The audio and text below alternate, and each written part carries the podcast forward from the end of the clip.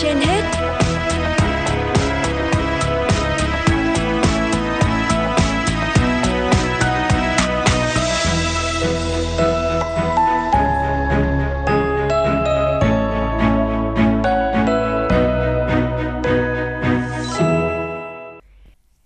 Lê Thông và Thanh Hiền xin kính chào quý vị và các bạn đang theo dõi chương trình Sức khỏe trên hết của Đài Phát thanh và Truyền hình Hà Nội.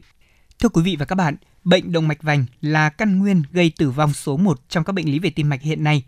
Trên thế giới, mỗi năm có 4 triệu người nhập viện vì động mạch vành, trong đó thì 25% tử vong ở giai đoạn cấp tính của bệnh. Căn bệnh làm giảm chất lượng cuộc sống, ảnh hưởng nghiêm trọng tới sức khỏe của người bệnh và thậm chí là gây tử vong nếu không phát hiện và điều trị kịp thời.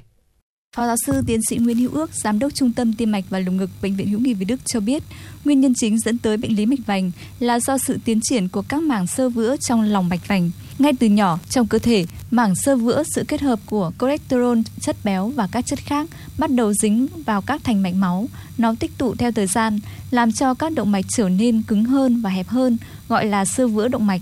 Trong một số trường hợp, mảng sơ vữa không ổn định, gây nứt hoặc vỡ, sự không ổn định của các màng sơ vữa gây nên các triệu chứng là các cơn đau ngực, gây hẹp đường kính lòng mạch, dẫn đến giảm lưu lượng dòng máu qua vị trí hẹp, thiếu oxy cơ tim và chất dinh dưỡng dẫn đến đau ngực khó thở.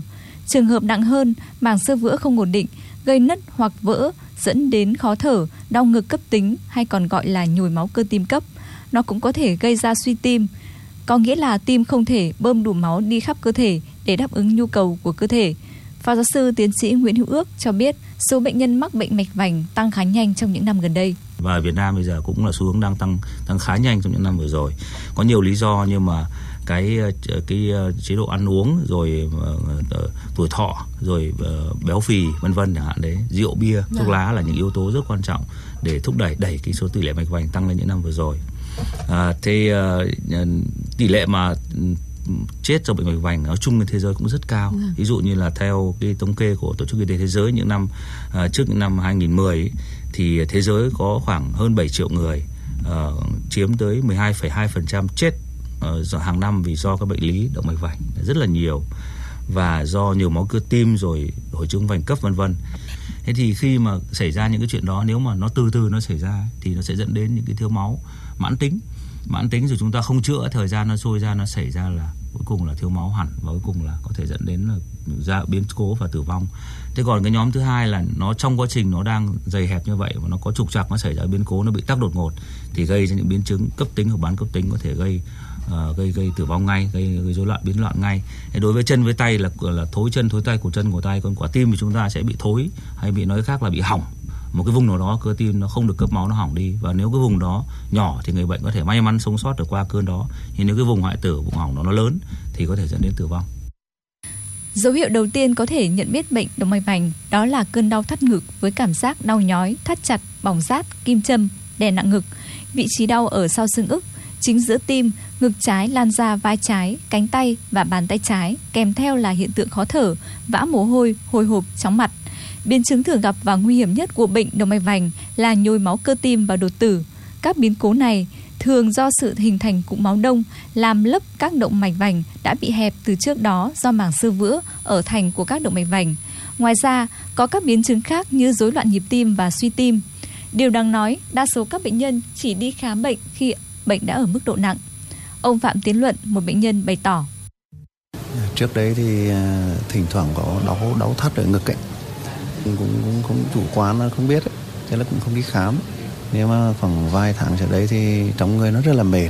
Thế là sau đấy mới đi khám. Thì là phát hiện ra là mình bị tắc sơ vữa động mạch vành. Nó rất là nặng đấy đấy. À, thế là có ba động mạch vành thì tổn thương cả ba động mạch vành. Ngày nay với sự tiến bộ của xét nghiệm và chẩn đoán hình ảnh, bệnh động mạch vành được chẩn đoán sớm và mang lại hiệu quả cao trong phát hiện, phòng ngừa và xử trí bệnh. Các phương pháp được áp dụng như điện tâm đồ, đo điện tâm đồ gắng sức, siêu âm tim, chụp các lớp vi tính, đa dãy động mạch vành, chụp cộng hưởng từ tim, chụp động mạch vành qua da. Tùy vào loại bệnh và mức độ bệnh mà các biện pháp chữa trị động mạch vành có sự thay đổi để phù hợp với từng bệnh nhân hoặc can thiệp ngoại khoa. Phó giáo sư tiến sĩ Nguyễn Hữu Ước cho biết. Ờ, thứ nhất thì phải nói là cái phải chia ra hai cái nhóm là nhóm can thiệp và nhóm chưa cần can thiệp. Thì nếu nhóm chưa cần can thiệp tức là gì? Tức là uh, cái mạch nó hẹp chưa phải mức độ nặng nó hẹp mức độ nhẹ vừa tức là cái mức độ hẹp của nó dưới 70% một cái thân mạch chính. Cái thứ hai là nó bị những cái mạch rất là ngoại vi thì người ta cũng không can thiệp chỉ thân mạch chính thôi. Và cái mạch nó hẹp ở mức độ nhẹ thì người ta chưa can thiệp và trường hợp đó thì người ta thường là dùng thuốc. Thế còn chỉ can thiệp khi nhóm khi có hẹp khít và hẹp ở những thân chính. Ừ. thế can thiệp người ta có hai cái, cái hai cái nhóm can thiệp chính một là đặt stent hai là phẫu thuật bắc cầu chủ vành. Thế thì hai cái đó là có chỉ định nó có một số ít là chỉ định gọi là chỉ định lẫn, tức là có thể làm cái nọ, có thể làm, có thể làm cái kia. Chứ còn đa số là các trường hợp chỉ định nó là tách biệt ra. Một số trường hợp, ví dụ như là stent ví dụ như là trong cấp cứu. Cho nên là cái chỉ định đó là nó phải chia là hai nhóm là có can thiệp và không can thiệp. Nhưng trong có can thiệp thì cũng phải lựa chọn bệnh nhân rất tốt.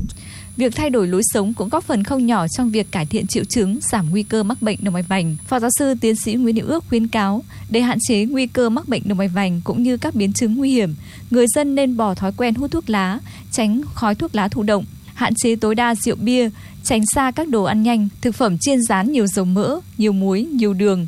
Đồng thời, ăn tăng cường các chất xơ, rau củ quả như ngũ cốc, các loại hạt, các loại đậu, trái cây, rau quả xanh. Kiểm soát cân nặng, giảm cân nếu bị thừa cân, duy trì chỉ số BMI đạt chuẩn, tập thể dục, dành nhiều thời gian đi bộ, hoạt động thể chất và các bài tập phù hợp với tình trạng bệnh lý mạch vành và xây dựng lối sống tư duy tích cực, vui vẻ, thanh thản, tránh làm việc nặng, căng thẳng quá mức kéo dài. Bệnh nhân sau khi điều trị nên tập thể dục vừa sức như đi bộ 2 đến 3 lần mỗi ngày, mỗi lần từ 20 đến 30 phút, kết hợp với chế độ ăn cân bằng 4 nhóm dinh dưỡng gồm tinh bột, protein, vitamin, khoáng chất, các chất béo nhưng giảm các chất béo bão hòa, kiểm soát cân nặng, làm việc và nghỉ ngơi hợp lý. Đồng thời uống thuốc theo dõi sức khỏe định kỳ theo chỉ định của bác sĩ chuyên khoa. Các bác sĩ cũng nhấn mạnh khi có những dấu hiệu của bệnh động mạch vành, bệnh nhân cần đến ngay cơ sở y tế để được thăm khám, tư vấn và điều trị kịp thời.